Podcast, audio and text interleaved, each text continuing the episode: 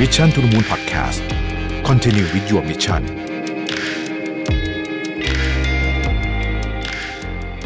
สวัสดีครับ ผมเชื่อนะครับว่าหนึ่งในความฝันของคนที่ทำแบรนด์เนี่ยคืออยากพาแบรนด์ของเราเนี่ยไปขายที่ต่างประเทศนะฮะไปอยู่ที่ประเทศต่างๆ เดินไปเห็นแบรนด์ของเราอยู่ที่ต่างประเทศเนี่ยผมเชื่อเป็นความภาคภูมิใจอย่างหนึ่งมากๆเลย เวลาผมเห็นแบรนด์ของคนไทยไปอยู่ที่ต่างประเทศ ไม่ว่าจะเป็นสินค้าประเภทไหนก็ตามเนี่ยก็รู้สึกดีใจแทนเจ้าของแบรนด์ทุกครั้งเลยนะครับ แต่ว่าหลายคนก็จะรู้สึกเหมือนกันว่าเอ๊ะไอ้ขั้นตอนการไปต่างประเทศมันยากไหมมันต้องทำยังไงบ้างนะครับ แล้วก็ถ้าไปแล้วมันไม่ work จะทำยังไงเราจะปรับอะไรได้บ้างนะฮะวันนี้เนี่ยผมมีต้องบอกว่าเป็นผู้ประกอบการท่านหนึ่งที่ประสบความสำเร็จอย่างมากในการพาแบรนด์ของตัวเองไปต่างประเทศ แล้วก็เป็นแบรนด์ที่มีชื่อเสียงมากนะครับผมเองก็เป็นลูกค้าเขาอยู่เหมือนกันนะครับนั่นก็คือแบรนด์ Mobella นะครับวันนี้ก็มีคุณ อนุพลอยู่ยืนนะครับจาก m o b i l a Gallery จำกัดนะครับคุณอนุพลเป็น Creative and Brand Director นะฮะซึ่งโชคโชนมากกับการพาแบรนด์ของตัวเองเนี่ยไปต่างประเทศนะครับตั้งแต่ล้มเหลวยังไงแล้วก็มาสำเร็จได้ยังไงเนี่ยนะครับเพราะฉะนั้นเนี่ยวันนี้เนี่ยเราจะได้ฟังจากอินไซต์จริง ๆ เลย นอกเหนือจากนั้นเนี่ยนะครับเราจะคุยกับคุณอนุพลแล้วเนี่ยเราจะคุยในประเด็นที่ว่าไปด้วยขั้นตอนอยังไงนั่นคือ จริง ๆ part หลัก part ใหญ่หนึ่งก็คือ กรมส่งเสริมการค้าระหว่างประเทศหรือว่า DITP นี่ผมเชื่อว่าหลายท่านคุ้นเคยกันดีอยู่แล้วนะครับ DITP เนี่ยเขามีหน้าที่ในการพาสินค้าไทยไปทั่วโลกนะครับแล้วก็ต้องบอกว่ามีคนจำนวนมากมีแบรนด์จำนวนมากเนี่ยที่ประสบความสำเร็จกับการร่วมมือกับ DITP นะครับเพราะฉะนั้นวันนี้เราไปพูดคุยกับคุณอนุพลกันเลยครับคุณอนุพลสวัสดีครับ สวัสดีครับขอบคุณมากเลยนะครับที่มาที่สตูดิโอของ Mission to the Moon เราในวันยินดีนี้ครับนะครับ ก็ จริงๆเนี่ยแบรนด์โมเบล่าผมเชื่อว่าคนรู้จักกันเยอะอยู่แล้วนะฮะคแล้รัวบก็ต้องขอบอกเลยว่าผมเองก็ซื้อมาหลายชิ้นแล้วนะขอฮะบคุแล้วณก็มากครับเว็บไซต์เขาสวยมากเลยนะครัฮะบแล้วก็มีบางทีก็มีโปรโมชั่นมีอะไรตลอดเลยมีเรื่องราวน่าสนใจเกิดขึ้นตลอดเวลา แต่ว่าที่หลายท่านอาจจะยังไม่ทราบก็คือครับเรื่องราวครับก่อนที่จะมาเป็นวันนี้ วันนี้เรียกว่าคนรู้จักกันเยอะแล้วทั้งในประเทศและในต่างประเทศนี่นะครับแต่ว่าก่อนจะมาเป็นวันนี้ครับคุณอนุพล มันเริ่มต้นมาอย่างไงฮะแล้วเจออุปสรรคอะไรระหว่างทางจริง ๆ แล้วแบบมันมีจุดคิดแบบตอนแรกเลยครับอืมที่ว่าแบบเราอยากทำเฟอร์นิเจอร์ที่เป็นแบรนด์ของคนไทยเนี่ยครับผมเราก็มีโอกาสได้ไปเดินงานแฟร์งานแสดงสินค้าในต่างประเทศครับ แล้วเราก็รู้สึกว่าเอ๊ะถ้าเราจะเอาเฟอร์นิเจอร์ของคนไทยไปขายเขาเนี่ยเราจะมีความแตกต่างยังไงได้บ้างครับ แล้วเราก็รู้สึกว่าด้วยความที่เราถนัดเรื่องของโซฟา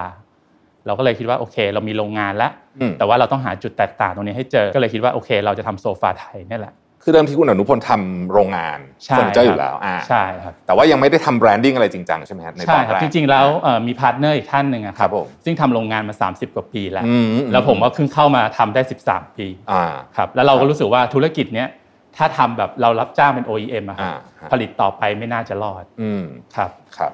ก็เลยได้ไอเดียว่าอะไรอยากจะทำแบรนด์ ตอนแรกแค่คิดกับว่า อะไรที่เราจะทำให้เรารอดทำให้โรงงานเรารอดในอนาคตอืมตอนนั้นยังไม่รู้เลยว่าจะแบบเรื่องของค่าแรงเรื่องของอะไร แต่ว่าด้วยความที่ตัวเองเป็นเป็นดีไซเนอร์ครับอ่าครับมีพื้นฐานด้านดีไซน์อืมก็เลยคิดว่าตรงนี้แหละ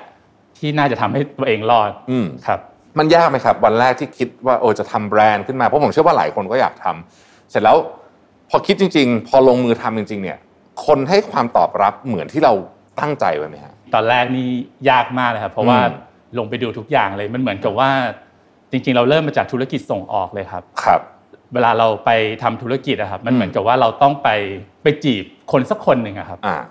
เรารู้สึกว่าเราจะต้องแบบเริ่มทำความรู้จักเขาทำความรู้จักในเรื่องของตลาดบ้านเขาหรืออะไรเป็นยังไงนะครัอืบมอืมซึ่งเราใช้เวลาสตัดดี้แบบก็3าสี่ปีเหมือนกันครับกว่าจะรู้ใจเขาอืมนะครับซึ่งจริง ๆ มันไม่ได้ง่ายว่าอยู่ดีเราเป็นคนไทยเรามีโรงงานอ่าแล้วเราเอาของไปขายเขาอ่านะครับเราต้อง ศึกษาพฤติกรรมหลายๆอย่างอืนะครับมคือไม่ใช่แค่ว่าโอเค เราคิดว่าอะล่ะของเราดีสวยไปขายเลยจะขายได้ไม่ใช่ใช่ไหมไม่ใช่ครับเพราะว่าตอนแรกเราคิดว่าแบบเอ้ยเราเป็นโซฟาไทยอ่าแล้วแบบเราไปขายเขาน่าจะมีอืมความแตกต่างแต่จริงๆแล้วมันไม่ได้ง่ายอย่างนั้นเลยอืมมันมีเรื่องหลาย ๆ อย่างที่เงื่อนไขในการส่งออกของแต่ละประเทศนะครับ มันครับก็จะไม่เหมือนกันอืมครับ ความชอบของคน หรืออะไรพวกนี้พวกภูมิอากาศมันเกี่ยวไหมฮะเกี่ยวครับอืม แม้แม้แต่ว่าการอยู่อาศัยอย่างเงี้ยครับอืมอืมอืมแต่ละประเทศก็ไม่เหมือนกันครับใช่ไหมครับเอาง่ายๆอย่างเช่นเอ่อผมส่งประเทศญี่ปุ่นอย่างเงี้ยครับอืมอืมซึ่งบ้านเมืองเขาครับห้องบ้านเขาคอนโดบ้านเขาขนาดก็ไม่เท่ากับบ้านเราอ่าเนี่ยครับถ้าเรายังแค่ยังรู้สึกว่าเราทำเฟอร์นิเจอร์ตรงนี้ขายคนไทย เราแค่หยิบตรงเนี้ยง่าย ๆ ไปขายบ้านเขาโดยที่เราไม่ทำการบ้านเลย เหมือนเราไม่ศึกษาคนที่แบบอืมเราจะจีบเขาในอนาคตอะไรอย่างเงี้ยครับครับ มันก็ไม่ match กันแหละครับอืมโซ ฟาโอเวอร์ไซส์ตัว L3 ที่นั่งคงไปขายที่ญี่ปุ่นลำบากยากมากใช่ไหมฮะต้องสามมาหาเศรษฐีบ้านเราเลยสามที่นั่งแบบสองเมตรสี่สิบใช่ไหมครับบ้านเขาคือแบบเมตรแปดสิบอืมอืมเขานั่งกันได้สามคนอะไรอย่างเงี้ยครับอ่าเพราะฉะนั้นก็อย่างอย่างเช่นญี่ปุ่นเนี่ยเป็นตัวอย่างที่ดีว่าเนื่องจากที่นู่นที่แพงเหลือเกิน เพราะฉะนั้นเฟอร์นิเจอร์ใช่ครับต้อง very function ไม่ต้องมาอะไรเอ่อเยอะๆใช่ไหมใช่ครับแล้วมีใช่ตัวอย่างที่ตรงกันข้ามกันไหมครับ หรือว่าหรือว่าเป็นอีกแนวหนึ่งจริง ๆแล้วเอ่ออย่างเราส่งประเทศแบบ ทางแถบตะวันออกกลางอืมนะครับอืมอืมอืมอืมจริง ๆ แล้วแบบตอนเราไปเราก็รู้สึกว่า เอ๊ะประเทศเขาแบบด้วยความที่ภาพลักษณ์ที่เรามองอ่าแบบเราทำธุรกิจส่งออกมาระดับหนึ่งแล้วครับเราก็คิดว่าเรามองประเทศนี้แบบอืมมีความถ้าคุณเลวิทนึกถึงแบบดูไบเนี่ยนึกถึงสีสันนึกถึงตะวันออกความกลางความร่ำรวยเนาะความร่ำรวยอ่าสีทองอะไรอย่างงี้ใช่ไหมครับอ่าอ่าอ่าแต่พอเราเราทำโซฟาแบบสีทองไปหาเขาอืมอย่างเงี้ยครับ ไม่ใช่เลยอ่ามันกลายเป็นว่าเราต้องเริ่มนับหนึ่งใหม่เงี้ยครับอืม เราต้องแบบไปออกงานครับเนี่ยครับไปดูไปดูแฟร์บ้านเขาอืมไปดูสภาพความเป็นอยู่บ้านเขาว่า เอ๊ะเขาใช้ของยังไงอืมไลฟ์สไตล์เขาเป็นยังไง ก็เหมือนแบบมาเริ่มทำการบ้านกันครับครับ ทีนี้ความ balance ระหว่างโอเค ความต้องการของลูกค้าที่เป็นครับเอ่อของแต่ละประเทศหรือว่าเอ่อแต่แต่ละโซนเนี่ยนะครัครับกับความเป็นเอกลักษณ์ของแบรนด์เราเองเนี่ย เรา balance ยากไหมฮะจริงๆแล้วผมว่าทั้งสองอย่างมันไปควบคู่กันอืมแล้วไอ้สองอย่างเนี้ยมันน่าจะเป็นเรื่องของ ถ้าทำได้เงี้ยครับมันน่าจะเป็นทางรอดของธุรกิจไทยเลยนะสำหรับผมอ่าคือบางคนนะครับท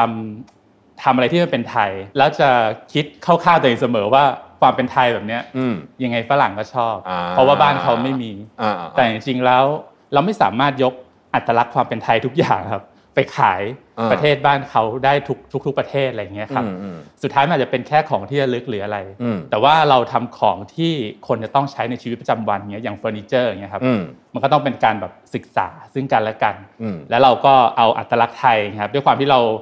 เป็นบริษัทที่เกี่ยวกับดีไซน์ครับเราก็เอามาสอดแทรกเข้าไปด้วยอะไรอย่างเงี้ยครับอืมแต่มันก็ต้องมีความคล้ายๆกับว่าต้องปรับ สิ่งที่เป็นอัตลักษณ์ของความเป็นไทยเนี่ยให้มันเป็นลักษณะที่ลูกค้าเขาก็มองเห็นว่าโอเคยูนิคแต่ก็ในขณะเดียวกัน ก็ยังฟังก์ชันหรือยังเป็นสิ่งที่เขาอยากได้อยู่ใช่ไหมฮะผมมองว่าอัตลักษณ์ความเป็นไทยครับ ถ้าสำหรับสินค้าของผมที่ทำนะมันอืมเป็นเรื่องของการที่เป็นสตอรี่เรื่องเล่าครับอืมทำให้เขาอยากมารู้จักเรามากขึ้นครับเพราะว่าในตลาดนะครับ เวลาเราไปโชว์งานหรือว่าเราไปเจอลูกค้าเนี่ยโซฟาทุกๆเจ้าก็จะเหมือนกันหมดเฟอร์นิเจอร์ทุกๆเจ้าก็จะเหมือนเหมือนกันใช่ไหมครับ แต่ว่าอะไรล่ะที่จะทำให้เขามาคุยอืมพอเขารู้ว่า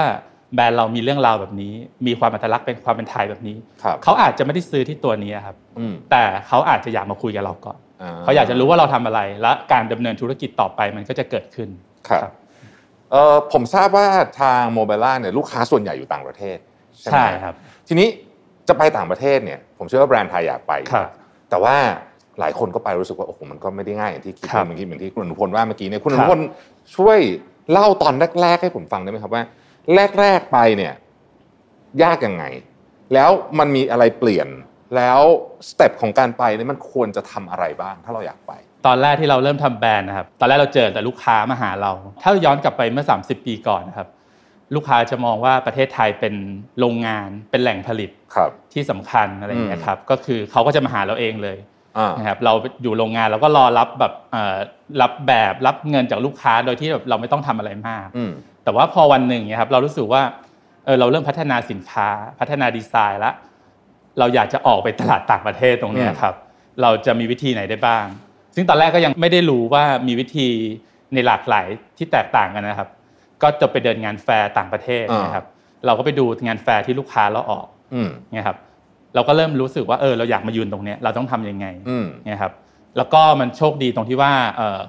เรารู้จักกับหน่วยงานที่ชื่อว่ากรมการค้าระหว่างประเทศนะคครัรับบก็คือเป็นกรมส่งเสริมอืมเนี่ยครับก็คือเขาช่วยผลักดันผู้ประกอบการไทยอยู่แล้วอืมนะครับเราก็เลยมีโอกาสได้เข้าไปคุยกับเขาไปสมัครเข้าร่วมโครงการครับซึ่งกรมส่งเสริมการค้าระหว่างประเทศนะครับเขาจะมีแบบเอ่อกิจกรรมต่างๆ เพื่อแบบไปโรดโชว์ในแต่ละประเทศอืมแต่ว่าการที่เราจะไปออกในแต่ละประเทศนะครับ เราก็ต้องเหมือนทำกันบ้านไปก่อนว่าเราจะเอาอะไรไปเสนอออืมลูกค้าในแต่ละประเทศเหล่านั้นอะไรอย่างเงี้ยครับอืมเออขั้นตอนนี้ผมว่าน่าสนใจครับเวลาเราทำกันบ้านเนี่ยครับเรามองเรื่องอะไรบ้างครับเราต้อจริงงๆศึกษาเรื่องอะไรบ้างอืมจริง ๆ ผมมองอย่างเดียวเลยว่า ผมจะเอาของไปขายเขายังไงได้บ้างอ่าครับ แล้วก็กลับมาคุยกับทีม ว่าอืมโอเคเนี่ยกรมส่งเสริมการค้าเนี่ยเขามีโปรเจกต์นี้นะอย่างเช่นเขาจะไปบุกตลาดญี่ปุ่นอ่าเนี่ยครับเราก็ต้องมารีเสิร์ชกันละว่า เราจะเอาอะไรไปขายเขามันอืมมันไม่ใช่ว่าเราหยิบของจากในโรงงานไปขายได้เลยใช่มันก็ต้องผ่านขั้นตอนที่ว่าเราส่งของมาให้ทางกรมส่งเสริมเนี่ยเขาช่วยดูก่อนว่าอ่าหน้าตาอย่างเงี้ยโอเคไหมอืมบางโครงการก็ดีตรงที่ว่าเขามีผู้เชี่ยวชาญที่เป็นคนญี่ปุ่นอ่าหรือว่าคนแต่ละประเทศที่เขา support อย่างเงี้ยครับมาช่วยเราดูมาช่วยคัดเลือกอืมหรือว่ามาออกแบบปรับร่วมกัน มันก็จะเป็นข้อดีตรงส่วนนี้ทำให้เราเอาสินค้า ของบริษัทเราอะครับพัฒนาได้ตรงจุดมากขึ้นอืมครับคุณอนุพลเจอลูกค้าต่างประเทศเยอะมากเลย อะไรเป็นของที่ unique สำหรับของจากประเทศไทยฮะถ้าพูดแบบรวมๆก่อนนะฮะครับเราอาจจะแยกราย sector ต่ออีกนิดนึงครับแต่ว่าในรวมๆเนี่ยอะไรคือสิ่งที่คนต่างชาติเขารู้สึกว่าเออในประเทศไทยพูดถึงปุ๊บนี่คือเรื่องที่ยูนิคผมว่าเวลาจากประสบการณ์ที่ไปผมรู้สึกว่าคนมองมองประเทศเราเป็นเรื่องของความ craft อ่าความ craft OK ความ craft พวกก็คืองานพวกงานฝีมือ ใช่พวกงานฝีมือเนี่ยครับเพราะว่าถ้าเราจะไปแข่งเรื่องเทคโนโลยีอืมหรือว่าเครื่องจักรอะไรต่างๆเนี่ยอืมผมว่าเราสู้ไม่ได้อยู่แล้วใช่นะครับใช่แต่เขามองเรื่องของฝีมือของช่างแรงงานอ่าฝีมือเราครับนะครับแต่ว่าก็ขึ้นอยู่กับว่าแต่ละธุรกิจนะครับอืมอืมจะเอาสิ่งต่างๆเหล่านี้ครับมาประยุกต์ มากน้อยแค่ไหนอืมครับแต่ว่าเฟอร์นิเจอร์นี่โชว์งานคราฟต์ได้เยอะเลยใช่ไหมฮะใช่ครับอ่าใช่เป็นเป็นเป็นของที่โชว์งางาน craft ได้เยอะครับเพราะฉะนั้นถ้าอย่างงาน craft เราจะนึกถึงเฟอร์นิเจอร์แฟชั่นแฟชั่นอะไรพวกนี้ก็ได้ครับใช่ไหมฮะอ่าครับน่าสนใจโอเคความ craft แล้วมีจุดอื่นอีกไหมฮะที่ พอเขานึกถึงเมืองไทยปุ๊บเอออันนี้แหละเป็นสิ่งที่นึกถึงประเทศไทย ถ้าเปิดโดยส่วนตัวที่ประสบมาเนี่ยครับก็คือเรื่องของการเจรจาพูดคุยอืมเนี่ยครับคือผมว่าคนต่างชาติรู้สึกว่าเวลาคุยกับคนไทยเนี่ยครับ มันมีเรื่องของการที่ว่าเราเป็นเหมือนกับน้ำไม่เต็มแก้วนะครับ คือเรายินดีที่จะพัฒนาสินค้าร่วมไปกับเขาอะไรอย่างเงี้ยครับครับ ด้วยความที่ว่าเราก็ไม่ได้แบบสุดโต่งในเรื่องของดีไซน์ ถ้าเทียบกับประเทศที่เป็นแบบมหาอำนาจอย่างแบบอิตาลีหรืออะไรอย่างเงี้ยครับเขาก็จะมีแบบดีไซเนอร์เดินชนกันเต็มบ้านเต็มเมืองเลยใช่ใช่ใช่แต่ว่าจริงๆ บ้านเราก็มีดีไซเนอร์นักออกแบบหรือว่าอืมนักพัฒนาที่เก่งๆเยอะ แล้วก็มีโอกาสที่แบบพอได้คุยได้ทำงานร่วมกันเนี่ยครับ ก็เลยครับมีโอกาสได้พัฒนาร่วมกัน แล้วผมรู้สึกว่า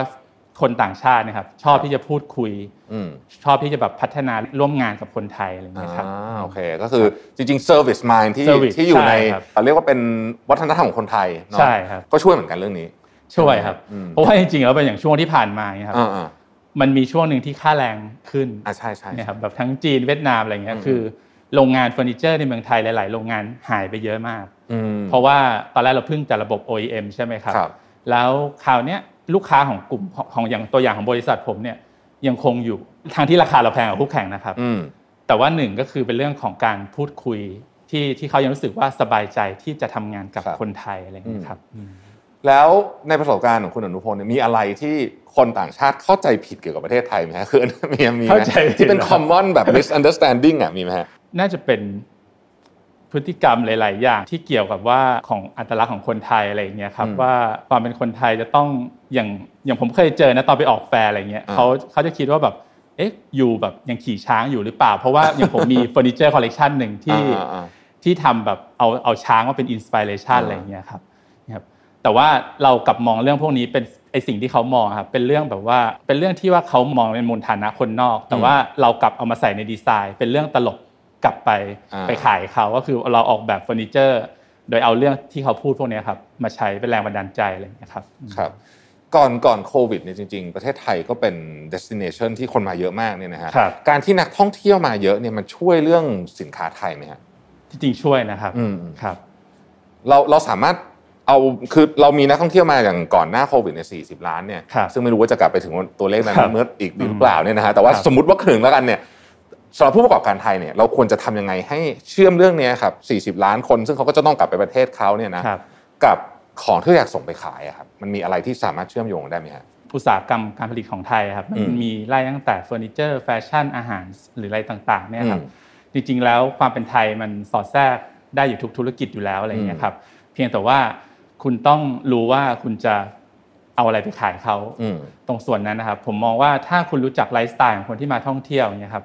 หรือว่าคนที่มาอยู่อาศัยในระยะเวลายาวนานเนี่ยครับครับอย่างของผมเนี่ยอาจจะไม่ได้จับกลุ่มลูกค้าที่มาท่องเที่ยวอืมแต่ว่าเรามีกลุ่มลูกค้าต่างชาติที่อาศัยอยู่ในเมืองไทยอ่าเป็นเวลานานครับนะครับเช่นชาวญี่ปุ่น ในย่านแบบพร้อมพงษ์ทองหล่ออาหรือจะเป็นแบบพวกชาวอ่าต่างชาติในย่านต่างๆอะไรเงี้ยครับพวก expat อะไรเงี้ยครับแต่ว่าการที่เราจะเอาสินค้าต่างๆ ที่พัฒนาไปขายเขาก็อย่างที่บอกครับว่าเราก็ต้องรู้ วิถีชีวิตของเขาด้วยเนี่ยครับ เพราะว่าของผมคงจะไม่ใช่ว่าเอาความเป็นไทยไปขายเขาอย่างเดียวอืมแต่ว่าเราไปเรียนรู้ร่วมกันกับลูกค้าฮะว่าเขาอยู่ยังไงอืมเขาใช้เทรนสียังไงในการแต่งบ้าน ฝรั่งที่ไปอยู่ในเมืองไทยยังมียังมีชอบงานคริสต์มาสอยู่เลย ยังมีจัดต้นคริสต์มาสในบ้านอ่าซึ่งคนไทยไม่ค่อยได้ทำกันเท่าไหร่อะไรเงี้ยครับเขาจะเปลี่ยนเฟอร์นิเจอร์ เราจะพัฒนา material วัสดุยังไง ให้มันตอบโจทย์กับชีวิตเขาอะไรเงี้ยครับ อืมครับ น่าสนใจมาก ขอถามเรื่องเฟอร์นิเจอร์กับงานดีไซน์ต่อสักนิดหนึครับนะครับเพราะไหนๆก็ได้คุณอดุพลมาวันนี้แล้วครับแล้วก็ผมผมนี่สนใจเรื่องนี้มากเลยคืองานดีไซน์เนี่ยผมรู้สึกว่ามันเป็น art กับวิทยาศาสตร์กับศิลปศาสตร์ครับมารวมกันใช่ไหมครับครับทีนี้เนี่ยเฟอร์นิเจอร์เนี่ยมันน่าจะมีข้อจำกัดไม่น้อยเลยทีเดียว เพราะว่าครับมันก็จะต้องมันจะต้องถูกสร้างเป็นของจริงๆให้ได้มันไม่ได้เหมือนดีไซน์เอ่อเสื้อผ้าจะมีข้อจำกัดน้อยกว่าใช่ไหมครับเออเรา balance ตรงนี้ยังไงฮะแบบ เราอาจจะอยากทำแบบเนี้ยแต่ว่าเอ๊ะ ไม่แน่ใจว่าลูกค้าไหวหรือเปล่าแต่เราก็เองก็มีความเป็น artist อยู่พอสมควรครับเราจัดการพวกนี้ยังไงครับ อย่างตัวผมเองอะเป็นนักออกแบบอืมก็คือผมจบออกแบบผลิตภัณฑ์มาเลยฮะซึ่งออกแบบผลิตภัณฑ์ตัวเนี้ยมันก็อย่างที่คุณรวิทย์ว่าคือเราเอาเรื่องวิทยาศาสตร์กับ art เนี่ยมา ตัวผมเองอาจจะไม่ไม่ได้มองว่าเฟอร์นิเจอร์ที่ทำออกมาครับเป็นเรื่องของงานแบบศิลปะที่คนจับต้องไม่ได้ร้อยเปอร์เซ็นต์เพราะว่าคำว่าเฟอร์นิเจอร์ครับมันคือ object หนึ่งที่คนจะต้องเข้าไปมีปฏิสัมพันธ์ร่วมอ่านั่นแน่นอนว่าเรื่องของร่างกาย body ต่างๆเนี่ยครับอืม ergonomic ที่เราจะต้องศึกษาเข้าไปอะไรเงี้ยครับ แต่ว่าการที่มันจะย้อนกลับไปตอนที่ทำแบรนด์ตอนแรกครับอืมว่าสุดท้ายแล้วแบรนด์คุณจะมีอัตลักษณ์ยังไงอ่ามีจุดยืนในตลาดโลกยังไง หรือว่าความแตกต่างที่จะทำให้ลูกค้าเข้ามาคุยกับคุณเนี่ยครับนั่นก็คือเรื่องของการที่ว่าเรามีตัวตนอย่างตัวตนของแบรนด์โมเบล่าเองเนี่ยครับ เราก็มองเรื่องของว่า เราอยากเป็นโซฟาไทยที่ไปโตในตลาดเมืองนอกอืมเนี่ยแหละ เพราะฉะนั้นอะไรที่มันมีความเป็นไทย เราก็จะเริ่มมาค่อยๆ เก็บข้อมูลแล้วว่าโอเค ฝรั่งมองเราในมุมไหนบ้างครับอย่างเรื่องของงานสารหรือว่าอย่างที่คุณรวิทย์พูดตอนต้นรายการว่าเรื่องของผ้าขาวม้าเรื่องของอะไรอ่าพวกเนี้ยครับ ซึ่งมันเป็นสิ่งที่ฝรั่งไม่มีอืมแต่ว่าการที่เราจะย้อนกลับไปทำของไปขายเขาอย่างเงี้ยครับ อยู่ดีเราทำผ้าขาวม้าไปให้เขาเขาก็คงไม่เก็ตอ่านี่ครับมันก็คือใช้ขบวนการออกแบบอะครับ เราเริ่มต้นจากการมองความเป็นอาร์ตครับเราหาแรงบันดาลใจอืมเพื่อจะมามาสร้างสตอรี่อืมดึงคนเข้ามาสนใจเรา แต่สุดท้ายเราจะใช้เรื่องขบวนการทางวิทยาศาสตร์ ก็คือการออกแบบอะครับครับ เข้ามาขี้คายโจทย์อืมเนะครับเพื่อทำของให้มันเหมาะกับแต่ละประเทศที่เราครับส่งออกไปนะครับอืมถามเรื่องตัวเฟอร์นิเจอร์นิดนึงครับครับ ตัวเฟอร์นิเจอร์ซึ่งจริงๆโมเบล่าก็ทำหลายอย่างนะไม่ใช่แค่โซฟา มีเตียง มีอะไรใช่ครับหลายอย่างเนี่ยใช่ครับอะไรคือหัวใจของการทำเฟอร์นิเจอร์ที่ดีครับถ้าโอเคดีไซน์อันนี้ต้องดีแน่อยู่แล้วบนอกจากนั้นไม่มีอะไรอีกครับจริงๆความสบายเลยครับอืมเพราะว่าความสบายมันจะตอบโจทย์ความพึงพอใจของผู้ใช้งานแล้วก็ผู้ซื้อออ่าก็คือต่อให้เมื่อกี้ที่คุณลวิทย์บอกว่า ถ้าสมมุติ เอ่อเฟอร์นิเจอร์ที่เป็น art กับวิทยาศาสตร์นะครับอืมถ้ามันมีเฟอร์นิเจอร์สักตัวหนึ่งแบบสวยมากเลยอ่าแต่นั่งไม่สบายเออก็จะกลายเป็นของโชว์ไป ใช่คุณอ่าลวิทย์จะให้มันอยู่ในสถานะอะไรคือเป็น art piece โชว์อ่าแต่ว่าคุณลวิทย์คงจะไม่เอาเข้ามาอยู่ใน home theater ที่แบบนั่งทุกวันอย่างเงี้ยครับอืมอืมครับซึ่งเราไม่อยากได้แบบนั้น ใช่ใช่ไหมฮะครับอ่าโอเค เราต้องการให้มันสวยด้วยแล้วก็ นั่งสบายด้วยใช่ซึ่งพอสบายมัน conversation ที่จะคุยกับลูกค้าได้อืมว่าเอ๊ะตัวนี้มันเหมาะกับเราอืมเนี่ยครับมันไม่ใช่สวยแล้วก็จบอะไรเงี้ยครับในการทำเฟอร์นิเจอร์เนี่ยเราอาศัยพวกเทคโนโลยีเกี่ยวกับเรื่อง material science พวกนี้เยอะไหมครับ เยอะนะครับ วงการเฟอร์นิเจอร์ของไทยอะครับคนภายนอกอาจจะมองว่าเป็นเรื่องของเขาเรียกว่างาน craftsmanship อืมเนี่ยใช่ไหมครับ ก็คือใช้งานงานฝีมือคนผสมเครื่องจักรแต่จริงๆแล้ววัสดุอะครับ ในหลาย ๆ อุตสาหกรรมอย่างเฟอร์นิเจอร์ที่ไม่ว่าจะเป็นไม้หรือเหล็กอะไรเงี้ยครับอืมที่ทราบๆมาก็คือว่าแต่ละโรงงานเนี่ยครับก็มีการพัฒนาวัสดุแบบแต่ละปี ซึ่งอืมมันก็สอดคล้องกับเทคโนโลยีที่เปลี่ยนไปอะไรเงี้ยครับอืมครับครับน่าสนใจมากครับ ทีนี้ อยากชวนคุยเรื่อง DITP นิดหนึ่งว่าครับ DITP เนี่ยถ้าสมมติว่าผู้ประกอบการสนใจจะไปเนี่ยควรจะเริ่มต้นทำยังไง เราจะเตรียมตัวยังไงดีนะครับ แล้วก็พวกเรื่องของเวิร์กชงเวิร์กช็อปเนี่ยครับเราสามารถเข้าไปจอยยังไงได้บ้างครับ อาจจะเริ่มเหมือนตัวผมก็ได้ว่า คุณต้องรู้จักตัวตนของแบรนด์คุณก่อนว่าคุณทำอะไรอืมเนี่ยครับพอคุณรู้ว่าคุณทำอะไรแล้ว คุณอยากจะไปขายใคร ซึ่งจริง ๆ แล้วอะ DITP อะครับเขามีหน่วยงานอยู่ทั่วโลกเลยอ่านะครับมีอยู่ในหลายทวีปเลยครับคุณอาจจะต้องรู้ก่อนว่าเออโปรดักของคุณตัวเนี้ยเราอยากจะเจาะตลาดอเมริกาอืมเนี่ยครับสุดท้ายแล้วก็พอเรารู้แล้วว่าเราอยากจะไปเจาะตลาดตรงนี้แล้วเนี่ยครับ EITP เองเนี่ยเขาจะมีกิจกรรมต่างๆ ไม่ว่าจะเป็นงานแฟร์ งานแสดงสินค้าต่างประเทศอืมหรือเวิร์กช็อปที่พัฒนาดีไซเนอร์อย่างเงี้ยครับอืมเราก็สามารถที่จะสมัครไปเข้าร่วมกับเขาครับแล้วก็ถ้าเราสามารถเข้าไปจอยกับเขาได้เงี้ยครับ วันหนึ่งอะครับ เราก็จะสามารถที่จะไปโชว์ในงานต่างๆ ที่เขา support แล้วก็สนับสนุนนักออกแบบแล้วก็ผู้ประกอบการไทยได้ครับ อืมครับ ถามเรื่องการไปงานต่างประเทศครับนิดหนึ่งนะครับเวลาเราไปงานต่างประเทศเนี่ยก็จะมีบูธโอ้โหเยอะแยะเต็มไปหมดเลยใช่ใช่ครับไหมเดินกันไม่หวาดไม่ไหวเลยเนี่ยใช่ครับ key success factor ของการไปโรดโชว์ที่ดี หรือการไปบูธที่ดีการไปแสดงงานแสดงสินค้าที่ดีของเราเองนะฮะหมายถึครับว่าของตัวเราที่เราจะจัดเนี่ยคืออะไรบ้างครับอย่างแรกคือหน้าตาของสินค้าเลยอ่าโอเค อันนี้ครับแน่นต้ออนงนะต้องดึงดูดออกมาคืออมเข้าไปในงานแฟร์อย่างเงี้ยครับอ่าอย่างเราไปโชว์ที่อิตาลีใช่ไหมครับ คือเฟอร์นิเจอร์ทั้ง ทั้งทั้งหมดของเขาเนี่ยประมาณแบบเป็นพันๆแบรนด์เนี่ยอืมครับแล้วในฮอลล์เรามีแบบประมาณ2 3 0 0เจ้าเนี่ยใช่ทำไงให้ลูกค้าเดินมาแล้วเขาเห็นเราเด้งออกมาอ่าเนี่ยครับอืมซึ่งอันนี้ก็ก็แค่นี้ก็ยากแล้วเหมือนกันใช่ไหมใช่ครับอ่าซึ่งซึ่งพอพอมันเป็นโจทย์ตรงเนี้ยครับ เราก็ต้องกลับมาคุยกับทีมมาแล้วว่าอ่าปีเนี้ยเราจะทำอะไรอ่าแล้วเราจะออกแบบยังไง มันก็จะมีคือไอ้คำที่ว่าแบบว่าทำไงให้เราเด่นอย่างเงี้ยครับ มันไม่ได้หมายความว่าเราแบบ แค่คิดแค่แบบผิวเผินอะไรเงี้ยครับอืมแต่ว่าในเรื่องของการออกแบบอะครับ เราก็ต้องกลับมาย้อนดูว่าโอเค เราจะออกแบบอะไร ปีนี้เทรนด์โลกเป็นยังไงอืมแล้วก็เพื่อนเพื่อนบ้านข้างๆบูธเราคือใครอ่าๆเนี่ยครับแบบเช่นแบบเอ๊ะปีนี้แบบเป็นสมมุติเป็นฟิลิปปินส์มาออกข้างๆเราหรือเปล่าอ่าเขาจะโชว์อะไรอืมเราก็ต้องเหมือนแบบตีโจทย์ทำการบ้านไปด้วยอะไรเงี้ยครับอืมครับครับ อย่างอันนี้คุณอนุพลพูดถึงงานมิมิลานแฟร์ใช่ไหมครับอ่าเป็นงานโชว์เฟอร์นิเจอร์ที่ใหญ่ที่สุดในโลกอะครับนะฮะก็มีไปจากทั่วทั่วประเทศทั้งคนซื้อคนขายไปกันเยอะใช่ครับทีนี้พอพอ set up บูธเสร็จแล้วอะเราเอ่อตัวฮาร์ดแวร์เรียบร้อยแล้วเนี่ยครับพอคนเดินเข้ามาเนี่ยทำยังไงลูกค้าถึงจะเขาก็คงจะคุยกับหลายคนใช่ไหมฮะใช่เดินมาตลอดใช่ทางทำยังไงเขาถึงอยากจะกลับมาคุย หรือว่าจำเราได้ติดต่อเรากลับมาอีก อย่างของผมอะครับที่ไปเนี่ยครับเราการที่เราไปออกงานแฟร์ได้ก็คือ อย่างที่บอกคือมี DITP ช่วย support อะไรอย่างเงี้ยครับครับซึ่งพอไปแต่ละประเทศอย่างเงี้ยครับเขาก็จะมีเรื่องของอืม presentation ที่ช่วยเหลือผู้ประกอบการนะครับอ่าครับเป็นเครื่องมือที่มาช่วยเราอีกอีกขั้นหนึ่งนะครับซึ่งโดยลำพังเราอย่างเดียวอย่างเงี้ยครับผมว่าถ้าผมอยู่เดียวแบรนด์ผมไปโชว์เลยอย่างเงี้ยเราไม่ได้ใหญ่พออืมแต่ว่าเวลาเราไปกับทาง DITP เนี่ย เขาคัดเลือกผู้ประกอบการไปสมมุติว่าแฟร์เนี่ยสิบกว่าเจ้าอะไรอย่างเงี้ยครับพอการรวมกันนะครับของอุตสาหกรรมเฟอร์นิเจอร์หลาย ๆ แบรนด์นะครับ มันทำให้มีน้ำหนัก มันทำให้บูธมีความน่าสนใจอืมแล้วสุดท้ายพอลูกค้าเข้ามาแล้วเนี่ยหนึ่งคือเข้ามาเพราะว่าความสวยงามอืมสองเจอหน่วยงานที่น่าเชื่อถืออาให้การ support อยู่ในในบูธของเราอืมมันก็จะทำให้เกิดการเจรจาได้ง่ายขึ้นอ่าว่าเรามีตัวตนนะ อะไรอย่างเงี้ยครับอ๋อครับก็คือมีที่มาที่ไปครับนะมีคน support ดีครับอีกเรื่องหนึ่งครับที่ผมเชื่อว่าคุณอนุพลต้องตอบคำถามนี้มาเยอะมากเลย ลูกค้าเดินเข้ามาแล้วถามว่าเอ๊ะของประเทศไทยเนี่ยเฟอร์นิเจอร์แตกต่างจากของคนชาติที่เป็นคู่แข่งมาอย่างไงเออมีคนถามคำถามนี้เยอะไหมฮะมีครับเออคือเรามันเราก็เป็นจุดเหมือนเหมือนย้อนไปที่บอกครับว่าคนก็จะคือตอนแรกเราไปเราไปอืมผมไปออกงานแฟร์สองปีแรก fail นะครับอ่าครับก็คือแบบ เจ็บกลับมาเลยอะไรเงี้ยฮะแบบว่าคนไม่ค่อยสนใจอะไรเงี้ยครับอืมมันก็เลยเป็นเหตุผลที่ว่าเรามา rebrand อย่างจริงจังอะไรเงี้ยครับเพราะว่าหนึ่งคือถ้าเทียบกับพวกแบรนด์ต่างๆเนี่ยครับเฟอร์นิเจอร์ของไทยเนี่ยมันถ้าเราไม่ได้ทำการบ้านไปดีพอเนี่ยครับมันจะเหมือนกันหมดเลยแบบอ่าพอเราไปอยู่ในใช่บูธเนี่ยเนี่ยครับอืมเนี่ยครับแต่ว่าอย่างที่บอกคือพอเรามีสตอรี่มีเรื่องราวที่ที่ว่าความเป็นไทยที่เข้าไปสอดแทรกครับ มัน มันไม่มีประเทศไหนนะครับที่ที่เอาความเป็นไทยมาใช้ได้ดีกว่าเรา เออจริงครับครับอ่าก็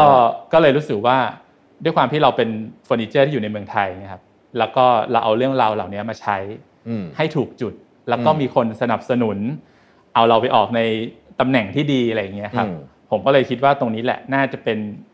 สิ่งสำคัญที่ที่ทำให้แบบแบรนด์เราแบบโตได้ในระอืมในระดับโลกได้อะไรอย่างเงี้ยครับ อืมครับ